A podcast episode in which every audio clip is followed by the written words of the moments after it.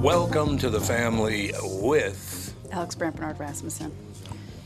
The very tired and sick to death of my dog, Catherine Brandt. Mm-hmm. And Andy Brandt Bernard.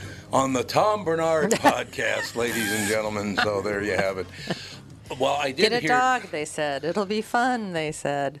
Yeah, I heard him a couple of times, but not as loud as it was before. No, and he didn't have to have the number twos either last night. He only had number ones, and I think what it was is he wanted to get up and have some dinner because was I have been denying him food because of his gastro. God. Gastro. What is it? What is the word? Gastrointestinal Intestinal- Three upsets. full nights of not being able to sleep is. Yeah, it's pretty much. I did hear a bit of it. Michael Bryant, Bradshaw Bryant. What's the latest? Uh, we're just trying to represent people who've been injured through no fault of their own.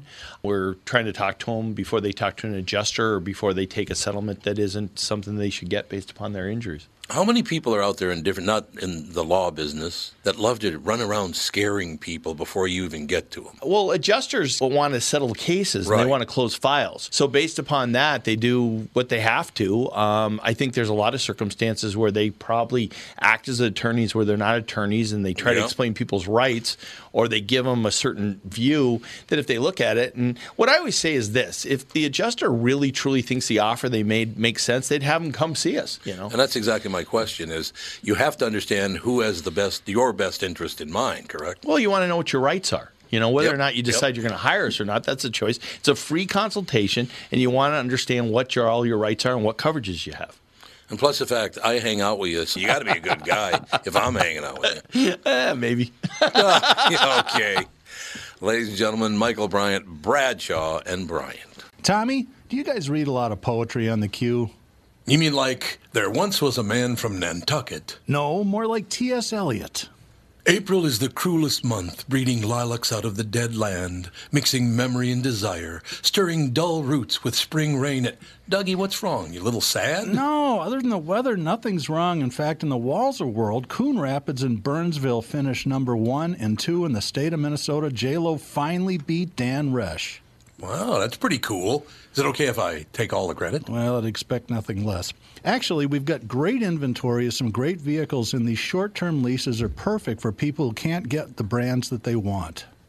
You told me about those. You can drive a new Nissan for as little as 18 months, and by then the chips will be aplenty. That's it exactly. We hope by then you'll be a Walser Nissan convert. For great deals from the Minnesota sales leaders, go to Burnsville or Coon Rapids Nissan. Also, But- I've been tossing and turning. Is is Elon Musk buying Twitter or not? What is mm. happening in this world? I heard Tossing he's going turning to. about Elon Musk. Just kidding. You do love Twitter. Well, all of a sudden I he's don't he's buying it again. back on it. Yes. Yep. All Fifty-four of a million, so that's 10 million, 10 54 billion, billion. 10 billion more than original. Yes, Why is he paying more for it when they were lying to him? Anybody? I think he might just want to get rid of it. Basically, it's so harmful to a Yeah, lot of he people wants, It is if he very wants to throw away 54 billion, to destroy Twitter. I'm you can for that. just Yeah, toss some other people's way. I think there's more th- important things to do with all that money. But that's just me. Is any are are any of those services any good? I haven't been on social media in nine or ten years, so. I, well, I was on Twitter when he first announced he was going to buy it. I was on Twitter for one day, and I went, "No, I still don't like this. Goodbye." No, you were on Twitter for a while. In, in the beginning, you really in the very beginning yeah, of the show, yeah. Yeah. Yes. Oh yeah, when we back all told you to ago. get off of Twitter. You had all your Twitter wars. Mm. Yeah, you were having Twitter wars. I wasn't having Twitter wars. I just told people shut the hell up. I'm That's here not for a Twitter the war, puppy and the kitty fights. What? There's this Budin, Buddha Biden, Buttigieg? Buddha, no, Budin Biden. Um, I Hmm. follow on Twitter. It's usually just all animals being funny. Very, Animals. very, very cute. It's one of my favorite things to check out every day. That's um, puberty pets on Puberty. puberty That's a pets. I horrible know name. it's a That's terrible a- name. It's a terrible so is name. this one. But yeah, puberty pets on Instagram. Fantastic. Is it? Yeah. Well, okay then. They might be on Twitter too. I'll look. Puberty, like Puberty. birdie. No, like P U B I T Y. Puberty. I know. I don't know Hmm. why it's Oh, called they're that. on here too. I'm following. Oh, Posting the best animal videos on Instagram. see Instagram. That's why. That's the deal. But they Instagram. have they have another one. Uh, Musk's next plans apparently include an everything app on the heels of Tesla slash SpaceX CEO's renewed offer to buy Twitter. He references X. Uh, with Elon Musk's plan to purchase Twitter apparently back on, he's now teasing uh, his next move, and it sounds just as ambitious. Those intentions came after, uh, well, via a rather cryptic sounding tweet on Tuesday, and speculation on what he might mean is already making the rounds. Buying Twitter is an accelerant to creating X, the everything app, the uh, Tesla and SpaceX CEO wrote. Without elaborating, other than to muse on a, a timeline, Twitter probably accelerates X by three to five years, but I could be wrong. He does that all the time. He, he's very cryptic the way he speaks, and it gets people very wound up and excited, and gets him even more attention. He's a salesman. Oh, people were throwing huge fits because he he wanted he had some little questionnaires about what what we might be able to do about the Ukraine and Russia and having mm-hmm. peace would be a Oh, really yeah, good that's idea. People started it, you were hacking so him. mad about that. It's like what's Wait a minute, wrong they were with him on what? he wanted he was trying he was just throwing out some ideas for like peace negotiations between oh, yeah, Russia right, and the Ukraine. I people were just acting like he just stabbed babies in the streets. Why? I don't know. Why know. wouldn't you want peace? Because I guess there's something in it for somebody Well, to a, not have a peace. lot of people they just want Russia nuked and destroyed. You don't That's want to Well, be they nuking want- anybody. The only thing that'll make them happy is the complete destruction of Russia. Okay, what I my question is, okay, so Putin has been in office for how long? A long time. Why is it so time. very important this moment to keep poking a bear that's got nukes? Why is it so important right now? I don't understand it either, Catherine. I don't understand any of it, to tell you the truth. I mean, well, first of all, I have never, it has never been more apparent, I, guess the best way to put it, that politicians in America are the filthiest human beings on earth. Well, that's all been established, do, but I just don't I know, but understand Jesus. this. It just doesn't make any sense. Why would you sit there and kick somebody that's got nukes? Because gotta well, I mean, money in it. for the average person, just because they're morons and that's what the news tells them.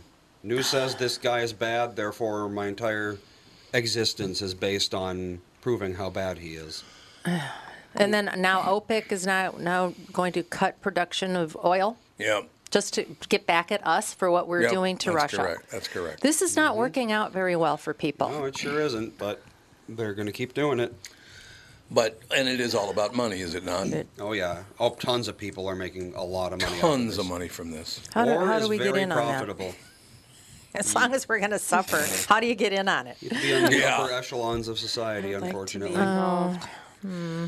Could you imagine with my, I guess, skill for BS and along with the best of them, how much money I could have made as a politician? There's still time. We'd be multi-billionaires. You're pretty young for compared to the average politician. Yeah, you so. can still be Yeah. That's president, probably Dad. true. There's time. Yeah, you're a baby compared to Pelosi and Biden. Mm-hmm. I couldn't live with myself, though. I know. You have to be a literal sociopath in order You to do, do, what yeah. they do. That's exactly right. Well, did you see this latest law they passed in California now? Which one?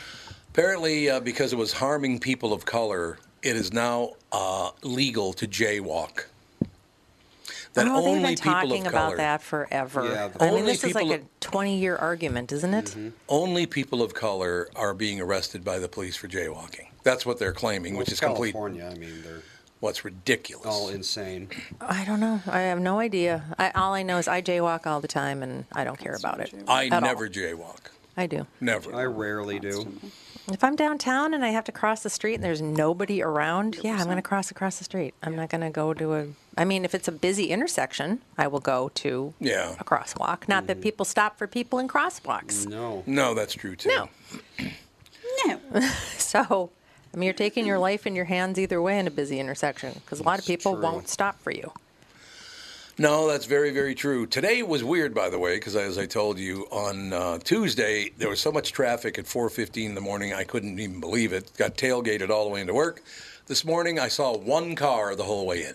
I What know. is that? And today the parking lot is packed out there. Today. Yeah, it is. Yeah. Must be some event or something. I don't know. What is it from day to day that traffic, no traffic? Well, I don't get it. School's back in session, so Yeah. that has something to do with it because some schools are out, you know, start super early in the morning and some are out early and some start later and then they're out later. So there's a lot more traffic just in general in the mornings and in the afternoons. Yes. But I think a lot of office people have had to go back maybe two or three days a week or something like that. Yeah, it is amazing on 494 in the last three months how much traffic has Yeah. Changed. I'm pretty sure that some people have been called back into the office. Yeah, they have. I don't know what to tell you about this whole deal. Why do you think it is, though? And I, you know, I guess I've asked this question before, but I still have never gotten an answer, and I do not understand why people just want to spew and puke up their hatred so much right now.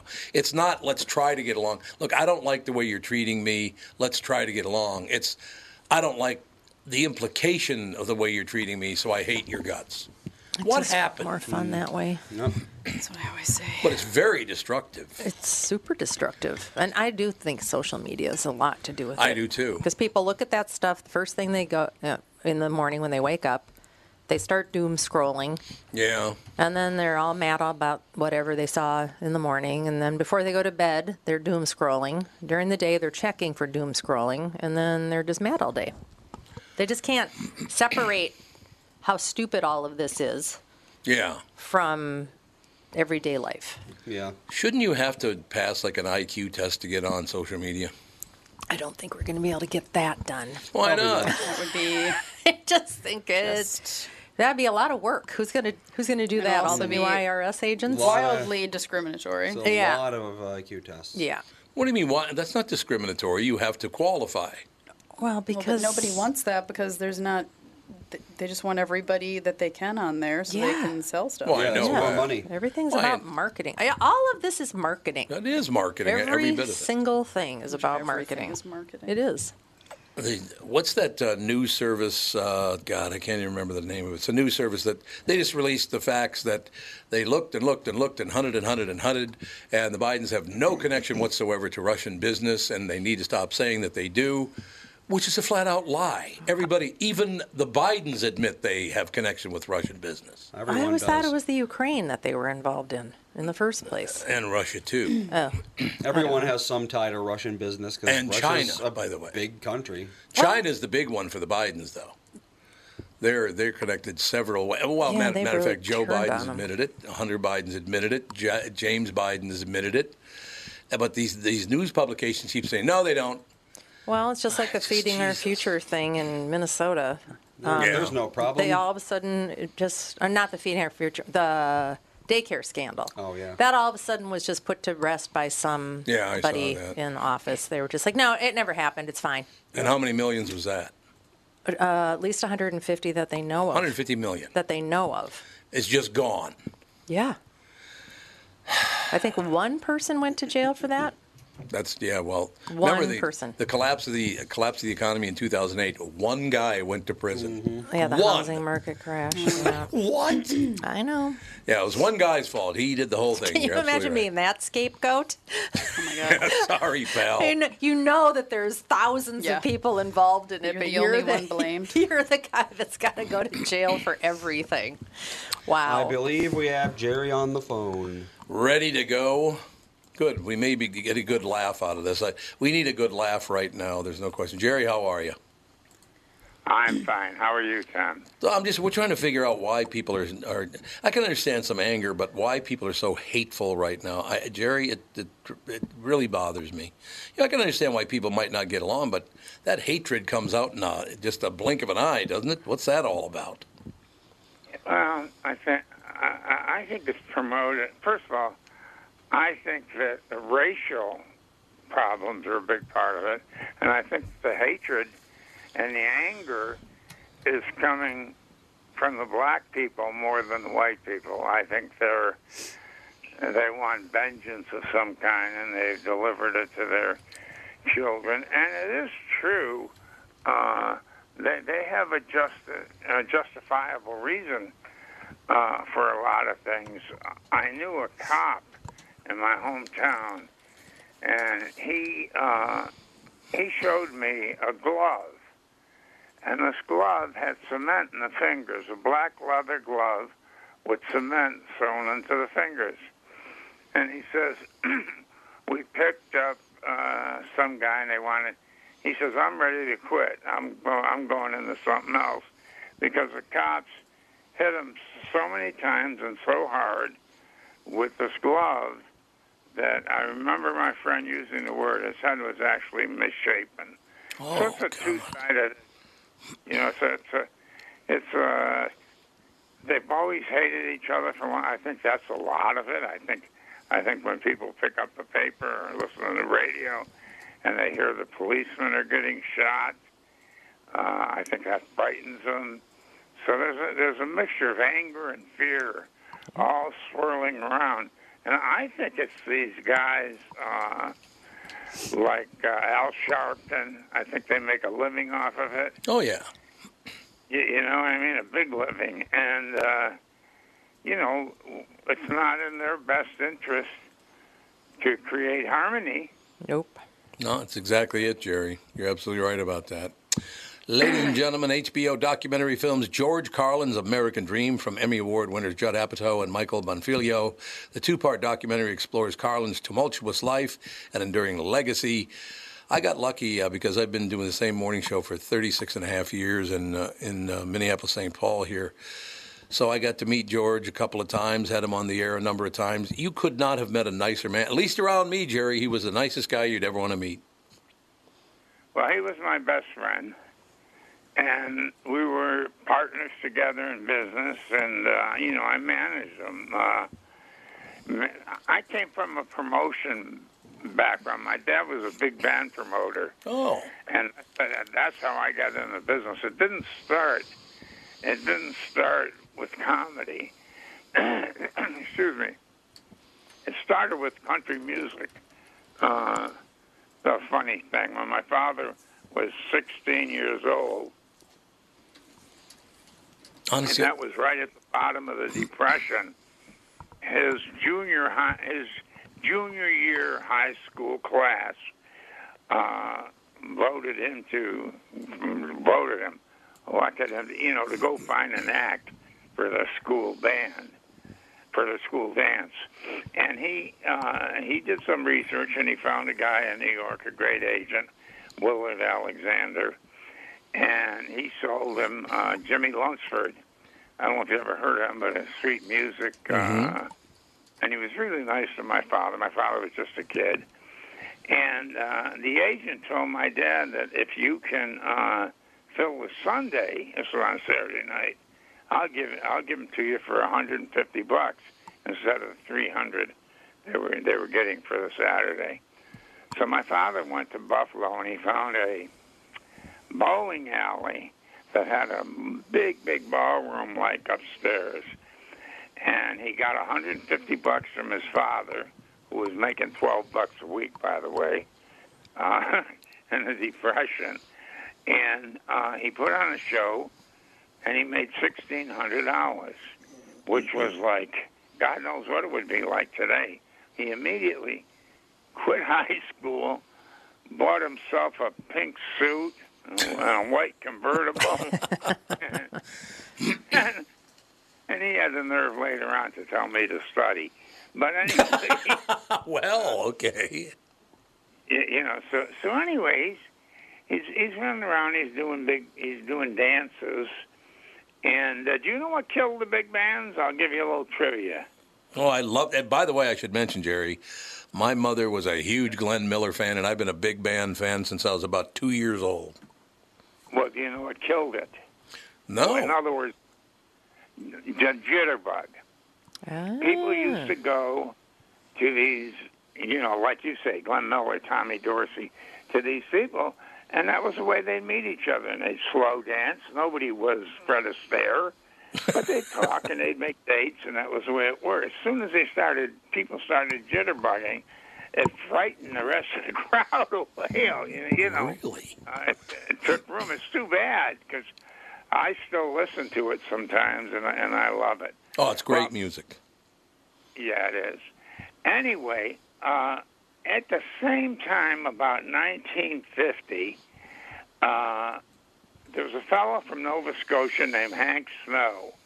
And Hank Snow was a singer that got hot in the early 50s, and he, and he became uh, a substantial part of country music. Oh, yeah. Uh, he's dead now. And by by the way, a very very close friend of mine died a couple days ago, Loretta Lynn. Oh, We- I'm- we- yeah. Yep. Sorry we were about that. She was wonderful. To me, she was wonderful anyway. But uh, anyway, there was uh, this singer, Hank Snow, and believe it or not, well, in those days, you would understand it. Country music, if they gave you an hour on a Saturday or half an hour at five in the morning or something, was a lot. And they just didn't play country music much on the radio. Mm-hmm. And it was radio that fueled that business. They didn't know any promoters. So they got a hold of my father. Somebody mentioned his name to him. And he uh, promoted Hank Snow, and Hank Snow sold out all the Canadian cities that were right next to my hometown, Rochester, New York. Uh, you know, right across Lake Ontario, and a lot of cities. And they did great. You know who the opening act was on the show? For Hank Snow, what year were we talking here? 1951. Uh, could it have been a man who died at a very young age? They found him in a car. No, Elvis Presley. It was Ah. Elvis, really? Ooh, great story, Jerry. Uh, Elvis Presley for 75 bucks a night. Colonel Tom Parker had to be some kind of a musician because in his life he only had three people that he managed. He managed Eddy Arnold. Now you might, I know you're familiar with him. A Oh, lot yeah. of people might. Eddy Arnold sold as many records as anybody in the business for years. Mm-hmm. And then he wound up with Hank Snow, who was a very hot attraction. But ultimately, you know, it was Elvis Presley that, uh, you know, he really got on top with. He was a compulsive gambler, by the way, the Colonel was. Oh, yeah. he, kept, he, he kept booking Presley into the MGM Grand in Vegas. and, and, and by the time they left a two week engagement, uh, he'd be paying them instead of them paying him. Oh, yeah. I understood he died broke, so that's that's pretty weird. And I also understand he had 48% of Elvis. Yeah. And these are sources. Can you imagine? I don't know. I don't know why the hell Elvis would give him 48%, but he did. Yeah. Well, I'm getting away from my subject a little bit. Uh, so anyway, I grew up in country music. My dad played everybody. He played the Nat King Coles and Ray Charles, Sure. and you know, jazz bands and this and that. But as far as touring, uh, he would go and he'd take uh, 15 day country music tours. He he did 17 day tour on Hank Williams Sr., where he had to drive to Nashville, found him in a bar with his band. They used to drive these Fleetwoods. They'd strap the bass on top of the car, oh, and away they would go. And my father says he he, he made seventeen thousand on the tour, a seventeen day tour, and he says money meant a lot in those days. A buck was like a nine by twelve rug, and he says if I had to do it over again, I never would.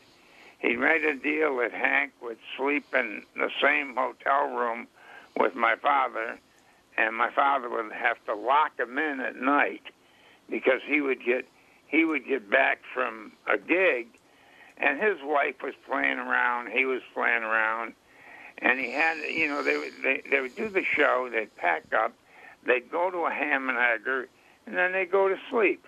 And they, some most times they drive to the town they were playing and he he would you know Hank Hank Williams weighed about eight pounds. I, what, You little guy.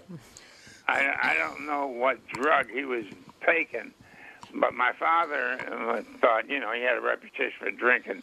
He was doing a hell of a lot more than drinking, but he uh, he he would get into the hotel room about midnight Nashville time, one o'clock in the east and he'd call his wife, and she would be out doing whatever the hell she was doing, and then he was a nervous nervous wreck all night long. He'd be walking, my father trying to sleep, and this guy is walking across the the room talking to himself and making phone Oh, calls. God.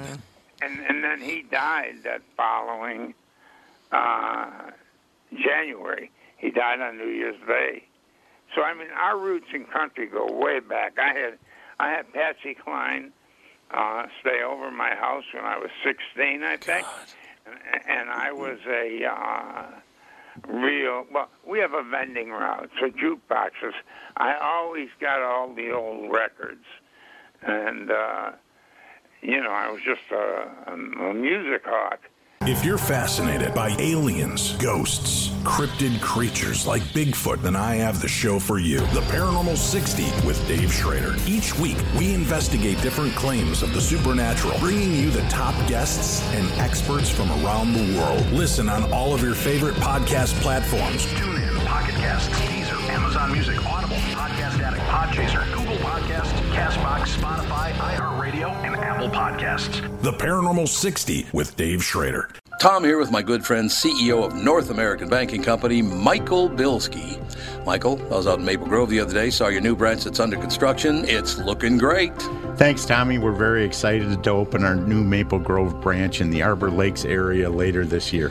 Well, the way I do math, that's the sixth North American Banking Company, and you only have five fingers. How'd you get to six? I used my computer. We better not ad lib. All right, we won't ad lib. Never mind. People. Will Well, you're not that good at it. Oh, yes, that's true. That's, you know, right. we have locations in Roseville, 50th in France, Hastings, Woodbury, and Shoreview. One thing I like about being a North American Banking Company customer is I can do a lot of my banking online or on your mobile app, but sometimes it helps to go in and talk to one of your friendly bankers in person. Everybody loves when you visit, Tommy.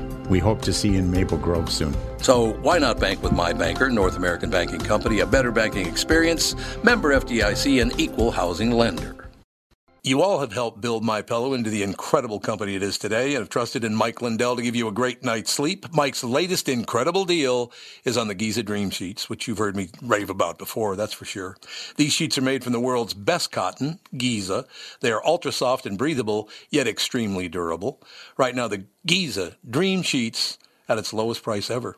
These sheets are 60% off, coming in as low as $39.99 with promo code TOM.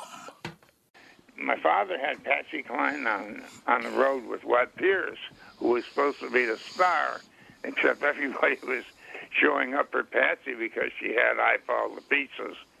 Uh, anyway, they had a couple of days off, and her and my mother hit it off, and they went shopping, and she stayed over the house. One morning, she comes. I hadn't met her. She comes bouncing down the stairs, very lively, energetic person wonderful person. And I got to tell you, she looked like Frankenstein. she had gotten. She did, man. She, she had got, Well, that's did, sad. man. I love that. she, she got into a car crash uh, about a year before. Uh, I, I think a, a truck hit her, one of these hillbilly deals, and the scarring was horrible. And she was getting ready to go in and do surgery. And when she got home, a few months go by, more than that, maybe a year, she went down in a plane crash uh, with Haw- Cowboy Copas Yeah. and Hawkshaw Hawkins. Anyway, when she was in the kitchen, I was excited to meet her. And, you know, just talking, I'm sitting at my own kitchen table. I said, So what's your next record? She says, Oh, it's crazy. I says, Okay, well, what's the name of it? I you, crazy. Uh, I says, Come on, you're pulling out. No, she says, This is crazy. Willie Nelson wrote it, and uh, it wound up being the hit of her career, and it's like in the top three country music. Hmm. Getting dry. Songs of old time, you know, of all time. So, Oh, God, uh, great song. I'm just trying to tell you how deep the roots were in country. And for years, uh, up until 1980, I was on the road. We didn't fly. I didn't go in their bus. I had to drive a Lincoln or something because we sold program books, and we'd throw them in the back, you know, in the trunk. And we try to keep the mileage down to like 300 miles between shows. So I'm driving I'd be driving in the winter behind a double trailer truck, and I, and I'm saying, "Oh Jesus, I can barely see." And yet I'd look on them like we had Mondays off usually. I'd look over in them little houses with the smoke coming out of the chimney, and I'd say, "Those bastards, they're watching. They're they're watching Gunsmoke." And I'm out here chattering in my car, eating pretzels. It's I love Gunsmoke. by Oh, Gunsmoke's a great show. You get you, you, you, that is a fact, Jerry. That is a great show. So, so anyway, I, I did this. It was hard work. It was very hard work. You'd have to take care. I took care of the promotion. I'd have to go in there and organize the show. Don't ever, ever, ever try to rehearse a country music act. By the way, Really? That's Never. Why not? Never. Why? Because they get all screwed up and who stands over here? No, I want to be over here. You can't play that song. I was thinking about using it. I've been through it twice. I'd never go through it again. It's uh, I I had Ronnie Milsap in Cleveland on a theater and a, a theater and around. I had six thousand tickets sold, and the other act was Crystal Gayle. Well, Milsap's people get in there first, and they spot his piano on a stage. And uh, then I get somebody from Crystal, who I knew Loretta so well, and that's her sister. And I went in, and uh, she wanted to see me. She says, Jerry, do me a favor. I'll come back and play this show for nothing in two months or something. Let me go home. Let Milsap do the whole. I says, Are you crazy? I got six thousand people waiting to see you too. Oh God. He says, he says, I can't work with him. The where he put his piano is right where I walk back and forth, and, and I just was pleading with her, and she says, "All right, I'll do it, but I hate that son of a buff." You know, that's dying. Uh, so anyway, I'm I'm up in this country music, and I'm really getting sick of it. I'm getting sick of. Uh, not the music so much, but the driving and the Yeah. work involved with it was, and, and, I got offered uh, a, a main, good main headliner in country music wanted me to manage him and, and manage, and uh, I didn't want that because I knew in Nashville you had to go out on the road on Thursdays and you had to be back in the office on Monday at noon to pay him off. This leads into George Carlin. And now, ladies and gentlemen, HBO documentary films George Carlin's American Dream. Jerry Hamza, our very special guest. I cannot wait to hear the story, Jerry. All right, well, here you go. I got to a point where I hated going out on the road, and I had a few income properties, and I didn't want to go. And anyway, my father was the type that you put all the money in a big dish and throw it up in the ceiling, and Jerry got to keep what stayed there. so I wasn't, happy at all. And uh, I could live very well without him. Not, you know, uh, palatially, but I, I was okay, and I was a young guy.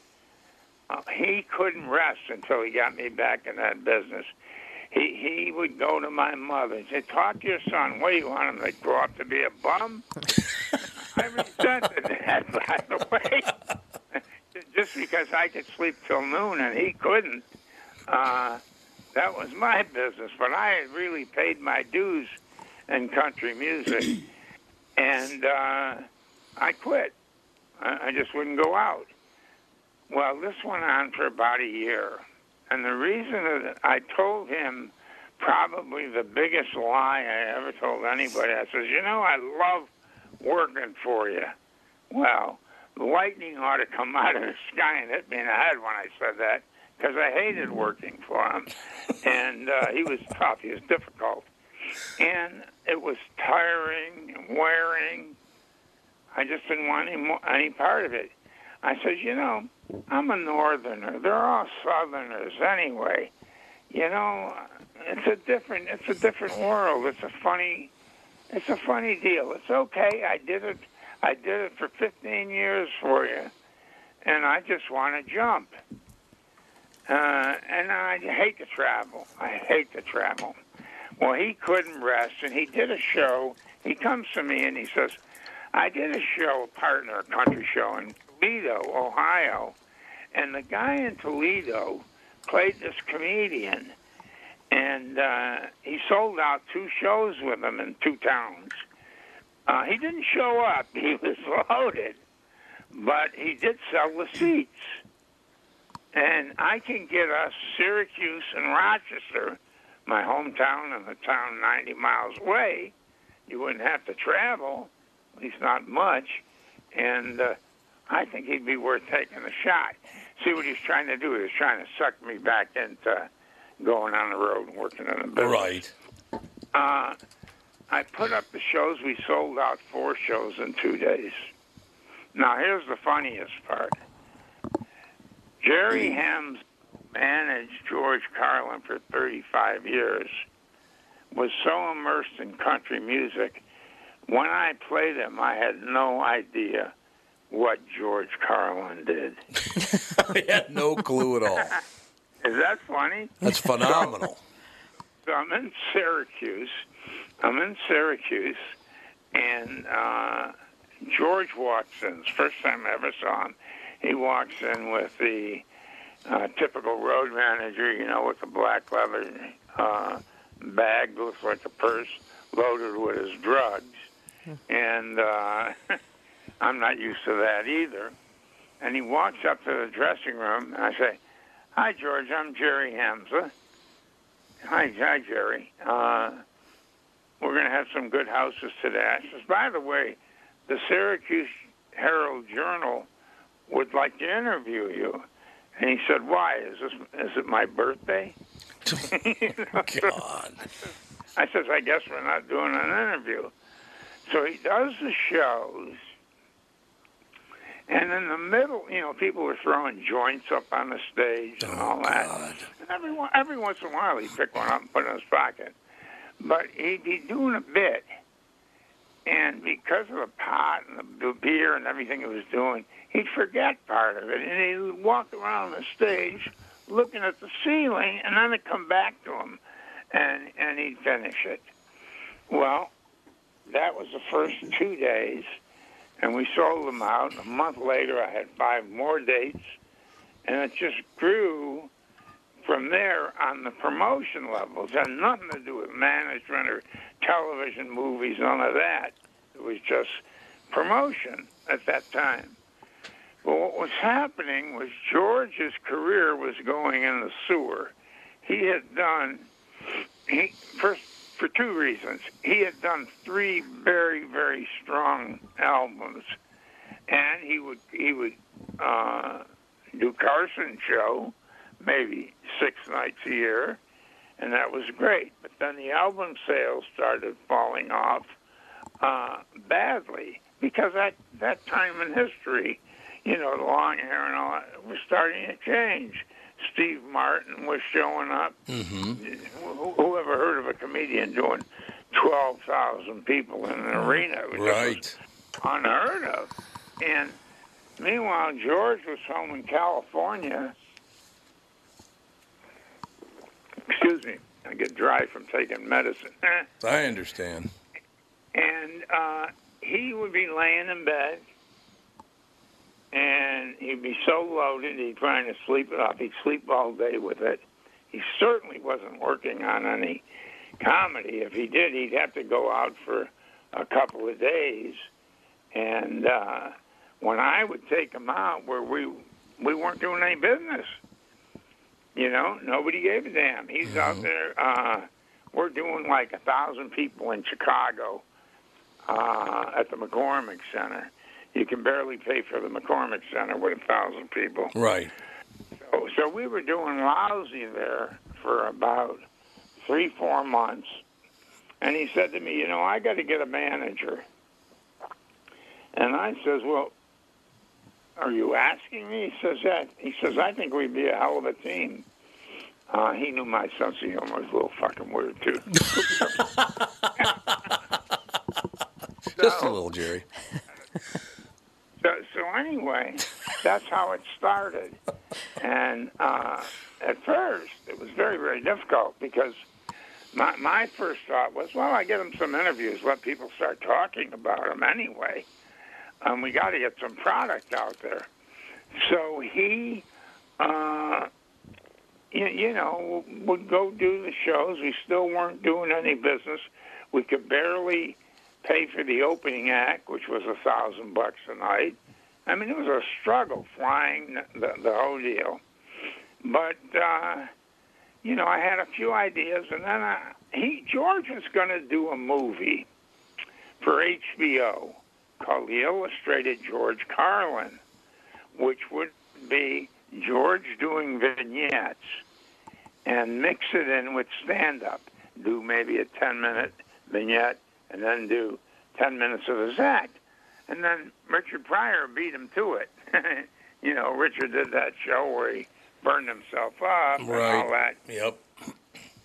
George had been working with some guy that was a supposedly he thought he was uh, Metro Goldwyn Mayer or something. Uh, he never produced a movie in his life, and George's wife found him, and they hired him for three years, and they never paid their taxes. They wound up in a rut that they never really got out of 100%. It was just horrible. I know they never shot one bit of film. It never happened. Uh, and then that that's what hurt him. Anyway, fortunately, the he had gone, not him personally, but he had gone to HBO, which was in its beginnings. They had about 40,000 subs. They probably got 40 million today. Yeah. Right. And they borrowed 40 grand uh, against the next show. Except there was no next show because the Oh. comedian that was supposed to be writing this show and performing the show was stiff as a board in a bed in Brentwood, California, from all the drugs he was doing. God. Jeez. But I, but I needed the I needed the the forty thousand to just get things started. It wasn't that much, believe me, in the scheme of uh, planes and everything else. Well, we did an album called The Class Clown. Uh, not a class clown. I'm sorry. A place for my stuff.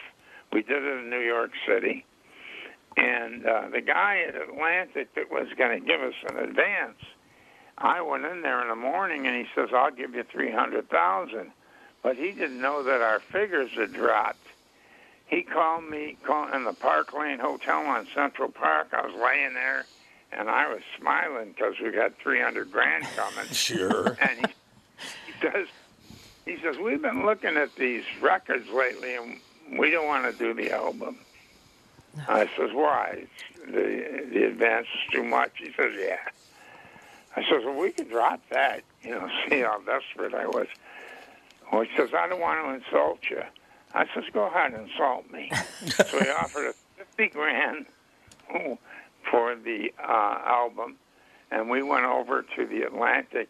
He had got a perfect uh, a place for my stuff piece out of Vegas, and he always taped them. And he took that to the Atlantic Studios near Columbus Circle in New York, and we had an album. We weren't going to make any money with it to speak of, but Right. at least we had a little exposure. My next move was to go to, uh, you know, the radio stations and get interviews in newspapers, anywhere I could get an interview. The problem with that was they didn't want to talk about comedy. They didn't want to talk about uh, George or his life. What do you think they wanted to talk about? Drugs. Drugs. There you go. what Will he talk about his experience with drugs. Yep. Well, I gave George a list of about. I made a mistake with him. I didn't know him that well. I gave him a list of about ten uh, interviews, and that just about made him want to go hang himself somewhere. he didn't want no part of that, and he didn't show up for any of them. Oh. so Lovely. nothing, nothing was going on there. Go ahead. I'm sorry, Tim. No, I was just going to say well, this is a, a fascinating story because basically, I don't think the average person listening right now has any idea. They just think that somebody comes along, writes a few jokes, and they go on the Tonight Show or Ed Sullivan back in the day or today, of course, all the different shows are on. They just think that you write a few things, they happen to hit, and everything's rosy. Well, that's never that easy, ever. No, George, George said to me he was a writer number one and a stand-up number two. I mean, if you couldn't write stuff, George had a great filter, an unusual filter.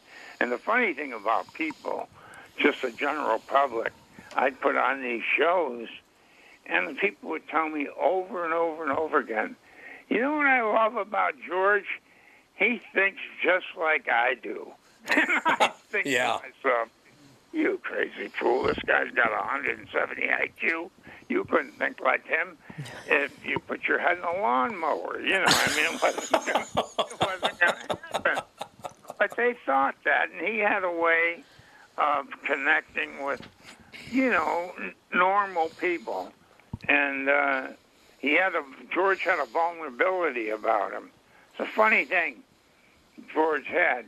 If Rodney Dangerfield or somebody else started putting down the audience like George would do if he got pissed, Mm-hmm. they'd walk out. For George, they just say, ah, that's George. They laugh like hell. well, anyway, uh, when I took over, we owed 40 grand to HBO and a show. So I explained that to George, and he had a tack room. His daughter was into horse riding, you know, at his house, and he turned that into an office. And uh, I went out there one day, and he was working on a list of 2,000 filthy words. He understood that, that he was going to have to do something, or his career was going to be shot.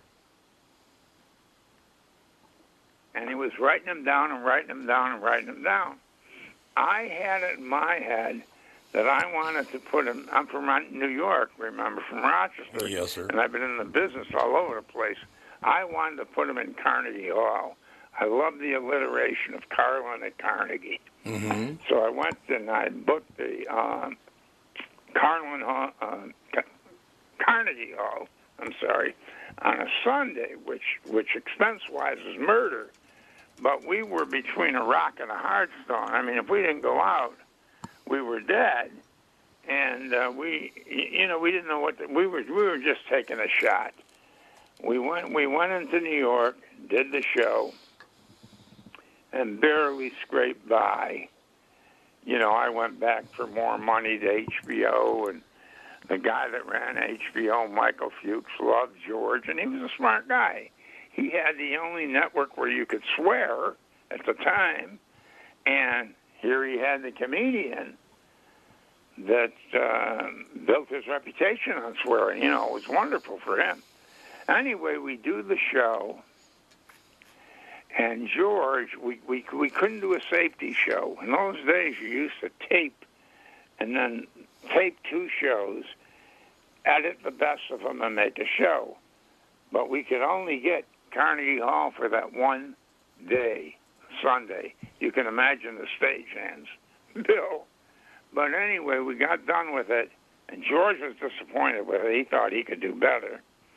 But we they put it on HBO, and George went through the roof, and it uh, made him uh, HBO's fair-haired boy for the rest of his life. We did a show every two years, and uh, he did fabulous for them, and they did fabulous for him. And that's what we would do. We, we'd get down to a pattern where I didn't want to do it in a year. I didn't feel like we had recovery time.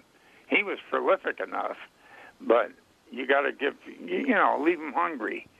And uh, so every two years we'd go out. He'd get bored with the show after about a year and a half, but he still had to keep going. He, he's very perfectionistic. He'd want to get every common goal right. so we do the shows, and uh, they were great, great audiences. Then we started doing them live from New York, and that was another level that we hit that was great. Now George, uh, George's wife wanted him to do movies like Robin Williams or Crystal, Mm-hmm. My, my father once told me if you ever want to see how fast George Carlin can run, point a camera at him and scream action. George wanted no part Right. of that. and on a couple of occasions, I put him in little stuff, uh, you know, just to see if anything could happen. And he, he you you know, George could have been a great director. I believe that. But but he, the problem with that, he had he had the, the uh, organizational skills, the eye, he had it all. The problem with it, it never happened anyway. But I thought about it later. If we had done it, he didn't have any experience. It wasn't a field where you could just grow into a dream. You know, you had to go and uh, hit it out of the park right away. And if it didn't work that way, that would be the end of that. So we can. He didn't like it anyway. He wanted he wanted to keep doing what he did. He liked the high wire thing. He was a non-collaborative artist, and he wanted to get up there and he wanted to say what he wanted to say, and he said it in a brilliant, wonderful way. Um, I'm a fly fisherman. That's why I moved to Maine. It's the only sport I was ever any good at. And uh, I was up here in June. That's the best month of the year to fish up here. And very similar to Minnesota, by the way. Yeah. And uh, I got a phone call from his girlfriend that he had died. I, I could sit and tell you heart stories and heart incidents, hospital incidents, medical, all that for an hour. But what it boiled down to was he he had he had a great heart, just the arteries were no good. His father, his father was named Patrick, and he was 55 years old and dropped dead in front of St. Patrick's Cathedral Oh, on God. Fifth Avenue in New York. So George did beat his father by uh, 16 years, but I think he inherited his father's arteries. And I don't know, I think he had three angioplasties, God knows how many angiograms, and uh, stents, double stents, to keep himself alive. And, uh, you know, it worked, it worked, it worked. It But did indeed. Pretty awful being with somebody like that and being 3,000 miles away, looking forward to a vacation, and get a phone call that your partner died. Yeah, no question.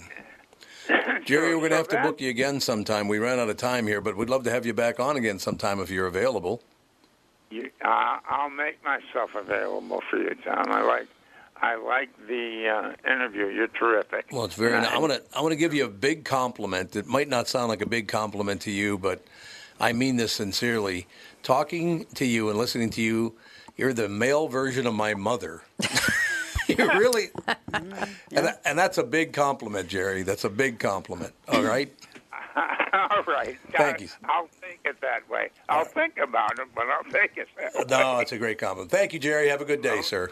Bye, Tom. Bye bye. If you're fascinated by aliens, ghosts, cryptid creatures like Bigfoot, then I have the show for you The Paranormal 60 with Dave Schrader. Each week, we investigate different claims of the supernatural, bringing you the top guests and experts from around the world. Listen on all of your favorite podcast platforms. TuneIn, Pocket Cast, Deezer, Amazon Music, Audible, Podcast Addict, Podchaser, Google Podcasts, Castbox, Spotify, iHeartRadio, and Apple Podcasts. The Paranormal 60 with Dave Schrader. Tommy, do you guys read a lot of poetry on the queue? You mean like there once was a man from Nantucket? No, more like T.S. Eliot.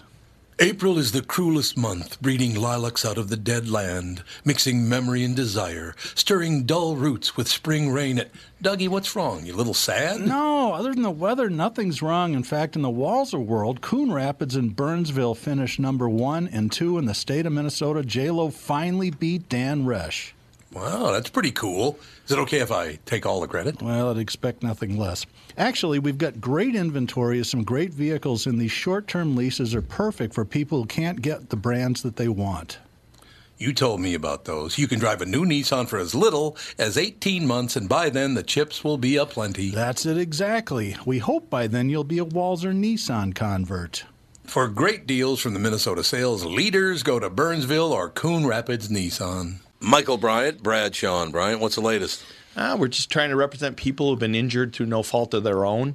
We're trying to talk to them before they talk to an adjuster or before they take a settlement that isn't something they should get based upon their injuries. How many people are out there in different, not in the law business, that love to run around scaring people before you even get to them? Well, adjusters will want to settle cases and they want to close files. So, based upon that, they do what they have to. Um, I think there's a lot of circumstances where they probably act as attorneys where they're not attorneys and they try to explain people's rights or they give them a certain view that if they look at it, and what I always say is this if the adjuster really truly thinks the offer they made makes sense, they'd have them come see us, you know? And that's exactly my question is you have to understand who has the best, your best interest in mind, correct? Well, you want to know what your rights are. You know, whether Yep, or not you yep. decide you're going to hire us or not, that's a choice. It's a free consultation, and you want to understand what your all your rights are and what coverages you have. And plus the fact I hang out with you, so you got to be a good guy if I'm hanging out with you. Eh, maybe. okay. Ladies and gentlemen, Michael Bryant, Bradshaw, and Bryant. Jerry Hamza, ladies and gentlemen, George Carlin's American Dream, directed by Judd Apatow, and Michael Bonfiglio uh, debuted. Sorry. What? I'm sorry. I'm just like a little brain dead. Keep going. No, I was just Didn't mean say- to interrupt you. Actually, it says here that it will debut on HBO on Friday, May 20th. Is last, that last year? May? Well, we had his da- George Carlin's daughter Yeah, on right. the podcast. Yeah, Yeah. And I think it was for this. I think it was. Wasn't it? Or was was. it a book? But see, I love guys Well, let's like find out.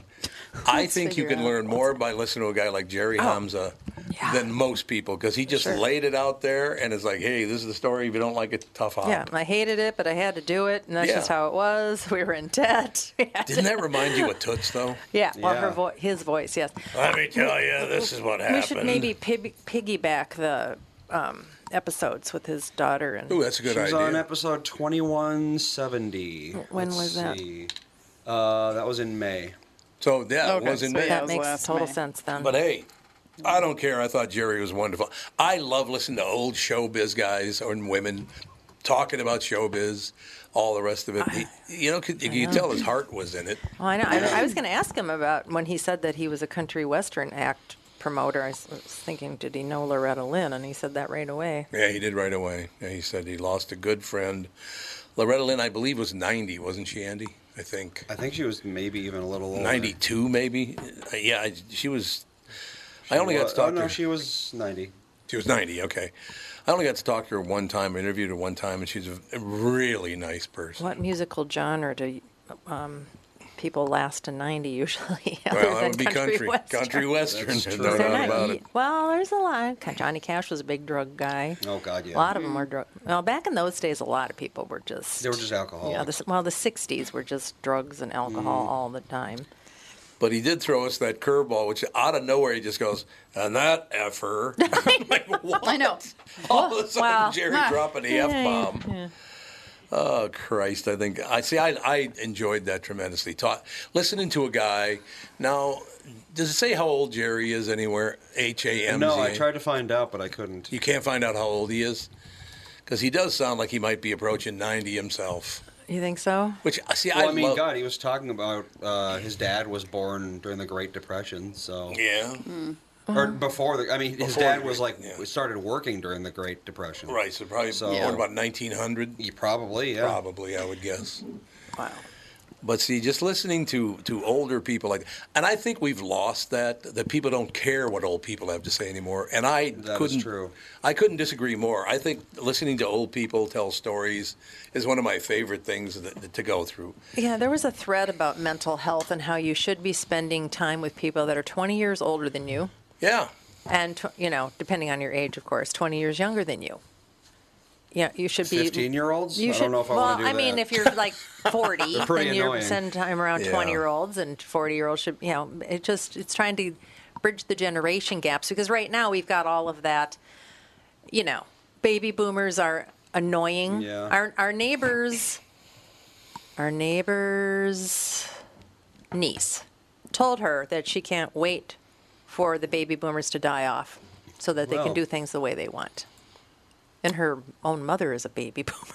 Well, I told Yeah, you. it sounds like she's so, in uh, I mean, but that's kind of like everybody's just like that's, you know, right now division between Mm-hmm. every group of people is Yeah. just real Yeah. real intense and Mm-hmm. it's just really sad that that's the way people feel about things. So many years ago, several decades ago, when I was 20 years old, I was talking to a friend of mine who's a very, very bright man. Did I, did I talk about this yesterday? Or was that on the morning show? I don't know. think? I was I think it was. The, I think it was the morning Can't show. But um, but I was talking to him about this, that, and the other thing, and he seemed kind of depre- a little depressed. Um, and I, Andy, I didn't tell the Great Depression. I mean, excuse me, the the, uh, the greatest the, the greatest American story yesterday. Did I? I don't. No, I was on the so. morning show. Good, because it kind of fits in with this whole deal. But I'm talking to my friend, brilliant guy. I mean, really, really smart guy. And he was kind of depressed one day. So "What's the matter with you?" He said, "I, I just, you know, I gotta believe because this, all these people coming back from World War II." The men and women come back from World War II. They've already referred to them as the greatest generation. Then years ago, Tom, uh, years later, Tom Brokaw wrote a book called The Greatest Generation Right. about that. He said, We're going to have a massive problem uh, in our age group because how do you follow up the greatest generation? Right? And he was absolutely right. Because now you skip another generation and you get on to the, to, to the uh, millennials, and now even a, another generation past that, they think that we're the biggest morons ever born. Yep. Gen Zs. And he predicted that 50 years ago. Well, he said all that's young going to happen. people think old people Yeah. are dumb and stupid because that's See, just, we you know- didn't after World War II, though. Well, I mean, I was born way after World War II, but but the kids who who were born after World War II, we actually did look at that generation as a bunch of heroes. We absolutely saved the world. Yes, well, they did. Oh, well, it's, it's interesting because I mean, whatever you think about Tucker Carlson, I saw, I just saw a promotion. I didn't watch the show, but there's some. He's going to do some sort of a in-depth documentary about how men are losing every ten years or something. Like I said, I'm very tired. I have not slept in Jude does days. not sleep So right I'm, gonna- I'm probably going to get this 50% wrong. But he was talking about every 10 years, men have been losing testosterone levels. Yeah. Like Oh, a I- lot, really? significantly, Mm-hmm. which might be one of the reasons why there's so many infertility problems here on planet Yeah, that's America. And um, Planet America. Planet America. well, yes. it is our Get own some planet. Sleep, it honey. is our own planet. But they were. He was talking about how he was showing all of these super heavy, very obese men sitting there eating, you know, like junk food, garbage, Mm-hmm. and sitting there playing video games, staring at their screens. Right. Well, it's all because of lack of day. exercise and it's because of obesity. Both of those things disrupt hormone levels. And I know there's a big documentary about um, plastics causing lack Yeah. of yeah, that's been, testosterone. yeah, that's been around Right. for a long time. Yeah. But they- they were showing about, you know, like when there used to be all sort of sorts of fitness classes in school, and people were actually doing things that were very difficult that we would never even expect kids to be able to do anymore. You know, the ri- obstacle courses that are difficult, not like, oh, gee, I had to jump over a Yeah. tiny rock and say yay. You know, I mean, it was actually difficult stuff. That was my gym class. And I remember seeing uh, another photo of just uh, all. It, it was a crowd shot of Woodstock. You know, and everybody were. Most people were in their, you know, like bikinis or whatever, and they were. I mean, people were thin, and mm-hmm. were. They looked like they worked out nonstop, but they didn't. It was just that we used to be able to ride our we used to ride our bikes to see each other and walk for a long time. And I think after all these maniacs started kidnapping kids, Yeah. parents wouldn't let them ride their bikes over their friends anymore, and everybody was taken by car to every every place. And I mean, even going shopping, you don't even go to a mall and walk around and shop anymore. You do Well, it yeah, the- sitting on your ass watching a screen. yeah, the invent of so much media has just made people so sedentary. yeah. Yeah. I mean, instead yeah, of- the sedentariness, it's a real problem. Well, problem. and Tab, you've been noticing this about, I mean, a lot of women. You just walk around in big crowds and you're just like, I mean, it's not just people are big. Mm-hmm. People Oh, are really, Really big, yeah. really big. They are biggest in my lifetime. Yeah, and I, I I used to notice that it was women probably just because of you know sexism in the world. Yeah. Because No, yeah, statistically, it is mostly women. really, it seems like there's a lot more men these days too. Well, let's I see mean- here. It's Jude, just you got a good spot. Jude. He's mad at He's me like because I I'm- won't give him cashews. He's also like, I'm sorry, I've been keeping you up for days Women on are almost twice as likely to be severely obese than men.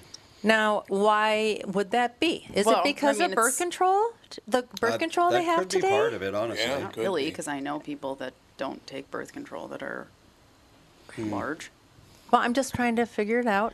Um, yeah, I don't know. Well, but I mean, women just their bodies are more likely to gain weight and have a harder time losing it than men. But why is it like so prevalent now? Is it because women are moving around less? I mean, pe- I mean they've got kids. They've got to run around after kids. You'd think that'd be some sort of activity. I don't know. I mean, I don't know. The vast majority of people in my life are not overweight because mm. Well, I'm just saying in general. I'm not Yeah, but I'm saying just- anybody I'm in just- particular. No, I know. I'm just saying it's hard for me to have an answer to that because I don't know very many people that are overweight. You know. Well, you like said I- your kids go to a private school. They have recess. They have two recesses a day, two 20 minute recesses a day, and they have gym class twice a week. and I think that I think that they've removed recess after second grade or something like that in public schools. No, I- every all I know all Bloomington public schools have two recesses up until fifth, and then after fifth they don't have recess Okay, at and all that's anymore. silly. But Fawn Yeah. and Sage's school has recess fifth through eighth. I stopped having a get recess at seventh grade. seventh grade. Yeah. Yeah. Okay. Well, I don't even know why there should be lack of recess at all. I Yeah, mean, like you even if just you're be a able high to be school student, you outside. should be moving around. You would think, but I know because we had gym class like what once, twice a week, once a week. Because I, I know in, in Asia, they have office breaks where people have to stand up and do some jumping jacks and move around Yep. wi- uh, like Yeah. regularly. Yeah. It's like it's Well, three even- hours you've been sitting, get up and move around. Well, even Fawn's class, her teacher, she's like, every time we go out for recess, I make all kids before they're allowed to play run two laps around the entire That's a outdoor really good thing. idea. She's like because it just like gets out immediate energy that Yep. just well, they think about to think- get out. Yeah. we I- have Oh. Wendy on the phone. Wendy's here. Anyone? Hello, how's everyone today? Marvelous. I just, uh, like I said, I, I just talked to the male version of my mother, so that was good. I heard that. Yeah, you were right. I kind of laughed when I heard him. I'm like, yeah, it sounds familiar. but really the, um, I think uh, one of the things that you know you were talking about why kids don't like bike or you know everywhere. right. Alex had a point. Part of it is due to like media, social media, but not for the reason she thinks. Because back when I was a kid, 11 million years ago, when I had a dinosaur for a pet, Yeah. um, it it was a thing where we were very naive about, you know, we, we ride a bike over to a friend's house. I used to ride a bike like into town to high school, and it was like five miles, and it was like not a big thing. But now we have to think about, um, you know, who's who's looking out to kidnap somebody. You know, once they started publicizing a lot of the serial killers, you know, as it were, or disappearances or stuff like that, people got more and more afraid to send their kids out alone. And I know that that's true with mine. I mean, we live in a neighborhood where, you know, I will buy a treadmill for my daughter rather than have her go walking around in the neighborhood. I see what I you're just- saying. Yeah. I don't I don't feel safe out there. And I mean, you know, we had to call 911, was it last week, I think? Uh, because at like 10 o'clock at night, we heard somebody, I mean, we counted it off. And my husband said, hmm, sounds like somebody just emptied a clip out there. Yeah. Yeah, and you know the sad part is, I guess I wasn't really even shocked by it. You know, some people would freak out, but it's like, well, they're not pointing in our direction. You know, and that, that's a that's a real break in the naivete that we all used to have. The the feeling of safety. I don't think a lot of people feel safe anymore. Well, you know, it's like Chris Rock said. You know, pretty soon it comes down to kids hopping around in a circle in the front yard. exactly. Yeah, it's true, Mhm. I, and that's very sad. That's a very sad statement of affairs. That should just not happen. We shouldn't be afraid to leave our homes. Oh, no. We shouldn't be a afraid to Oh, let yeah. our kids bike to Oh yeah, school. it's- I go running and I always have a personal al- alarm and a thing of mace on me. That's good. Yeah, that is, and a You dog. got to do it. And two People think they can do whatever they want. That's the problem. They keep being told by our, you know, wonderful states like California, where everything that's wrong is legal. Uh, so they Mhm. think they can do it, whatever they want. There was a guy in the in the subway system about a week ago beating the hell out of a woman, happens all the time. and uh, guys would come over and then they just run away. They wouldn't even help her. I don't get that. Well, I because you don't know who's got a gun, you don't know who's got a knife, you don't know who's absolutely mm-hmm. psycho crazy and is mm-hmm. going Well, to. that's- I mean, If someone's Yeah, willing to hard- attack a random person on the subway, then they're willing to attack me as well. Yeah, so, it's it sucks when your mm-hmm. first instinct has to be like, okay, I have to assume this person's crazy. Like Yeah. I was on a run last summer, I think, and there was a person passed out on the trail. Oh, and I yeah, I remember that. Yeah, Was it and Dan? I didn't. It was Dan. and it was a big. It was a bigger person. Um, it was a woman, though, right? I think it may have been a trans person. Oh, okay. Um, I don't know. I'll, I'm just. I'll say it would they. probably I'll be it would probably be me if they were if they were passed out on a running trail. It'd probably be me because if you see me running, there's got to there's got to be Well, an ice cream truck ahead of me or a People- clown with a knife behind me. People hike on these trails too and walk and stuff. So this person was probably just out on a walk or whatever. And they were younger, I'd say mm-hmm. mid to late 20s, passed out cold on the trail. And I was like, I can't go up to this person and t- like too close because what if they're faking Right. and attack me? You know, like this is Yeah. the where my brain has to go. Well, And so I I tried to talk to them, didn't respond, and then they ended up having a seizure.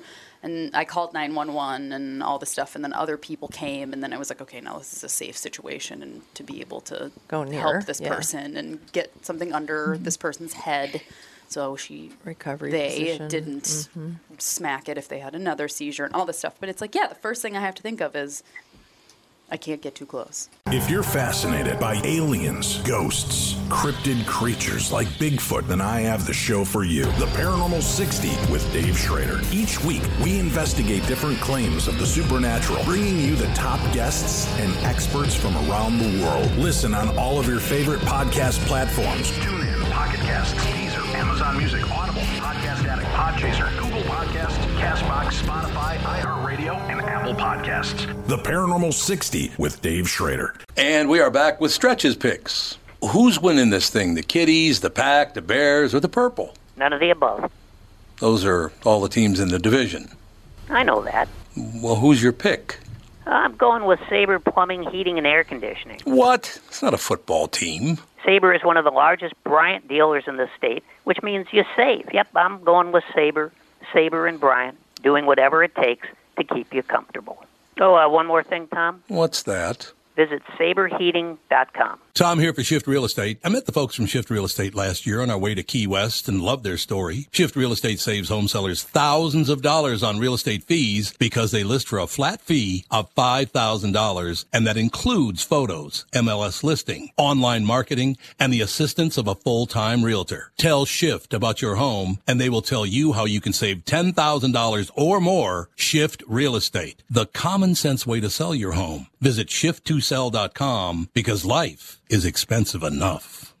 it's sad that we have to think that way, but unfortunately, a lot of the things that society has allowed to happen, that's the way it's self protectiveness. Yeah. Am I going to have Yeah. to change the way I think, Yeah. Catherine? Um, Yes. No, I, I'm very serious about this because your mother knows, she's seen it a few times, that I cannot stand there and watch some guy punching a woman. I can't do it. I can. There's no way I could let that guy do that. No way. Well, the best thing Yeah, to no, do, I- I, I I think, is car- carry around mace and squirt him in the face. I don't Yeah. know. You're gonna hit the Yeah. uh, the person then though. Well, I think that But they'd rather be, be maced Yeah, I'd than rather be maced than killed. yeah, I suppose. Or beat to Yeah. a pulp. you know? Yeah, and have brain damage, lasting effects. Yes. Well, but Right. then you know you're gonna get sued for macing someone and With my mace, don't know where it came from. charge you with a hate crime, et cetera. Throw et it in the cetera. river when you're done with it. What? Mace who? I don't know what Yeah. you're talking about. I know. I well, see that. Yeah, I know. That's the other thing. It's like you don't even know what rights you have to help somebody anymore. Technically, you have you have the right to try and help someone, and you're not liable if you do. But the guy attacking you can still sue you. He'll get a public defender. The state will back him, and he'll ruin you. What Well, happened you know to the what? world? Do you know who you guys should really? You know who you guys should have on your show that we've been watching. You should have uh, the sheriff, Sheriff uh, Bob Fletcher. Oh yeah, oh Bob my goodness, you yeah. guys should have him on. Have you been watching his live on patrol? No, but I like Bob Fletcher. Oh my goodness, you should. Every Friday and Saturday night, he does a live on patrol where he and okay, I forget the guy that rides with him, but they they just they ride around in the squad and they stop at you know they talk about a lot of stuff and they stop at like different you know they may come upon like a crime or something that I would sometimes he goes live on Facebook, but usually it's YouTube on Friday and Saturday. Oh, YouTube. Okay. And he said, well, and he said on the Facebook Live, because he popped up last night, he was going through and I popped in and watched for a minute. And he said, somebody made a comment about, in the comment section, about, um, you know, is he going to come up on any crime tonight? And he said to his, the guy that was riding with him, he says, you know, says it's funny somebody had mentioned that was because we he says I have been told by some of the um, I can't remember what what word he used for troublemakers, but he said that when they hear that we're going live on patrol in St. Paul, they head over to Minneapolis. Yeah. Ah. Oh, and they yeah. actually have statistics. They Yeah. have statistics that show that when they're doing live on patrol in St. Paul, those hours crime is higher in Minneapolis for those crimes. Yeah, these people really, really keep a close eye on where the cops are, what they do, their patterns, all the rest of it. And exactly what you're saying, they move away from that area and go to another area. Right. Yeah, when when you listen to him talk though about, uh, you know, they talk about wanting uh, police to be more interactive with the community. Oh my goodness, you should see him talk to people. He he has an incredible way. We have watched him so many times de-escalate situations Yeah. just by calm words and you know no shouting. He needs to, you know, we need to look toward people like him to teach you know, teach other people how to de-escalate, how to approach it, how to know your community. Because that's the other thing. A lot of a lot of people don't quote unquote know their communities, and so you know you're kind of just in this little corner by yourself, and bad things will happen.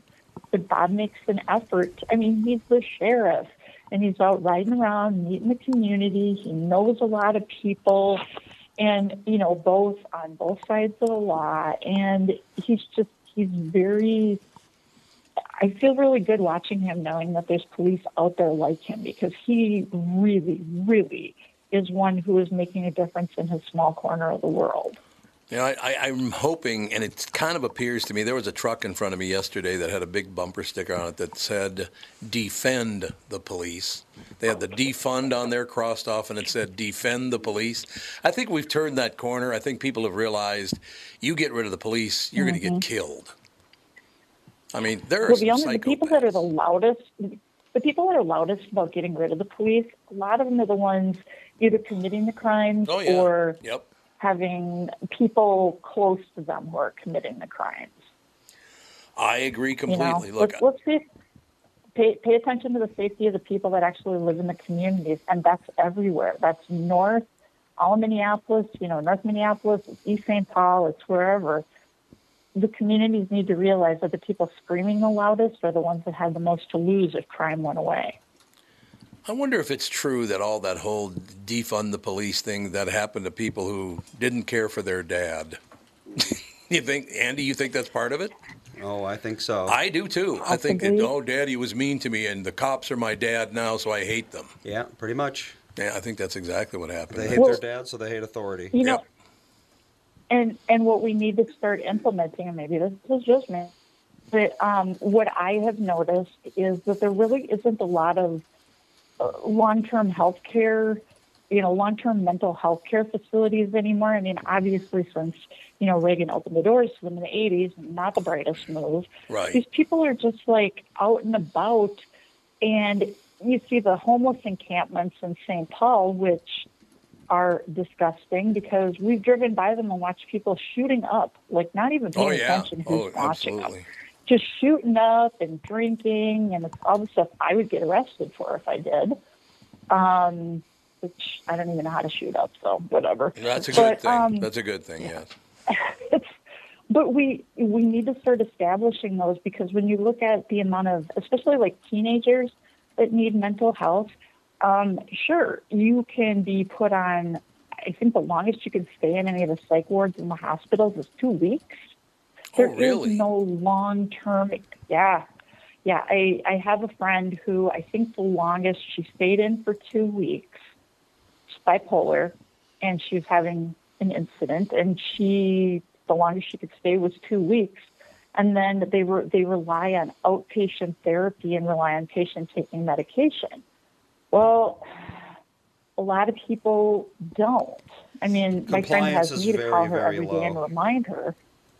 Yeah, and especially with teenagers, there's just between social media and everything else that's out in the public, there's just nothing to help them. And I'm not saying confine them, but they need help. You know, and a lot of these kids come from broken families. No one is helping them. All they need is just an area where they can feel safe, they can get their mental health back together. If it takes a month, great. If it takes six months, also great. If it's longer, we'll work with that too. But you can't just think that somebody's going into a mental health facility for two weeks and they're going to come out perfect. It just does not happen. Yeah, I think that's absolutely true. I just, I wish we could get together and work together instead of just everyone hates everyone else for, for no particular reason. It's just, I heard you're a horrible uh, group of people, therefore I hate you. But why do you want to go through your life hating people? It takes a lot out of you to hate people. Says it gives them a sense Absolutely. of belonging. It's it's an easy group to get I into. guess, yeah, it's an easy- hateful yeah, people true. like to have more hateful people around them. I guess. I just try to I try to smile everywhere I go. Like if I'm in the grocery store, I could care less what color you are. I mean, Exactly. You know, if there's something you can't reach, I mean, if I were taller, if there's something you can't reach and you happen to be shorter than me, which you know it's a small bar to pass, I would be happy to get it for you, or I would be, you know, I'll be happy to let you. If you have one thing and I have a full cart, of course you can go in front of me. I don't mind. Not me. I I push mean, them I will smile at you and wish you a good day. Oh well, yeah. It's like I, I will, I will smile at you. I will tell you to have a great day. I will. I mean, if you're nice to me, I'll be nice to you. Right, right. I, I prefer to be the reason that people think that there is good in other people after they deal with me. Do you think we'll ever a get good back thing, there? Wendy? Do you think that we'll get back to the You point would? where we could see good in other people again? Or is that just gone I sure forever? hope so. We got to work. We got to work No. towards that. Everybody has to work towards it, I guess. Can't. Catherine's right. We Yeah. need to we need to listen to people that are good to each other.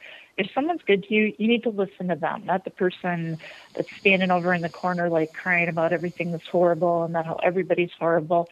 Stick with the good people, and the more good people that stick with each other, the larger the group will be, and we'll be able to, you know, drown out the small voices. I'm waiting for a political party that feels the same way. Yeah, I agree with you. It'd be nice to have a third, third choice, wouldn't it? The positive Dude, party. I- I, would vote I had all the way.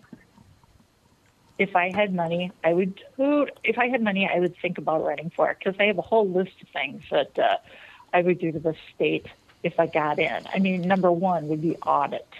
Oh yeah.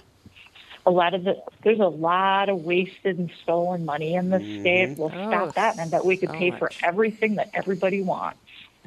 Yeah. Isn't that amazing? I, I, one thing I did notice, and, and basically, all these people who are teeing other people up to make money get praised, and all they're doing is is using other people to make money. And then the people actually work, like say some, not all sports figures, but some sports figures and actors. And you know, mm-hmm. if you've become famous and make money, people hate you automatically. And I've never understood that. So you like people who use you to make money, but you don't like people who had the talent to make it on their own. That makes no sense to me. Yeah, at it is all. a it is a weird conundrum, isn't it? It is. It's just why wouldn't you? Why wouldn't you hate the other people who are using you to make that money? uh, you know, I, I think sometimes that people that act like that are jealous of people who Yeah. have actually worked to get where they are because the people that are jealous and mad about it haven't really haven't done anything to do that. No, Wendy, You know, I they're, they're jealous. They want everybody to be even. I got to go with the hard hitting question because we only got a few minutes left in the show here. It was a hard hitting question for you. I was just looking at the headlines. Not one, but two stories today in the headlines about furries. Do they exist or not? Well, of course they exist. What, happened? Good lord. Furries have been a thing for Uh, decades. No, we're talking about the furries that are. Yeah, that- even they got the the poop boxes in the schools and everything for them. Oh, well, that's I don't know. That's a different Oh. thing. Furries Yeah, don't I- that- really don't actually believe that they are animals. Yeah, They that's a different- Pretend to yeah. be animals, basically. It's like adult Yeah. make believe. and it, Yeah. there's usually there's usually like an erotic Yes. content to Often, it because my yes. daughter was my daughter was saying something about it because she was watching some anime with them. I'm like, what is that? Oh, that's She's right, like, and she, she explained what it, she explained what it was, and I said, kind of sounds like sports mascots. And she's like, well, kind of, but these Yeah. are creepier and more sexual. Yes, I'm like, okay, I did not need to know that today.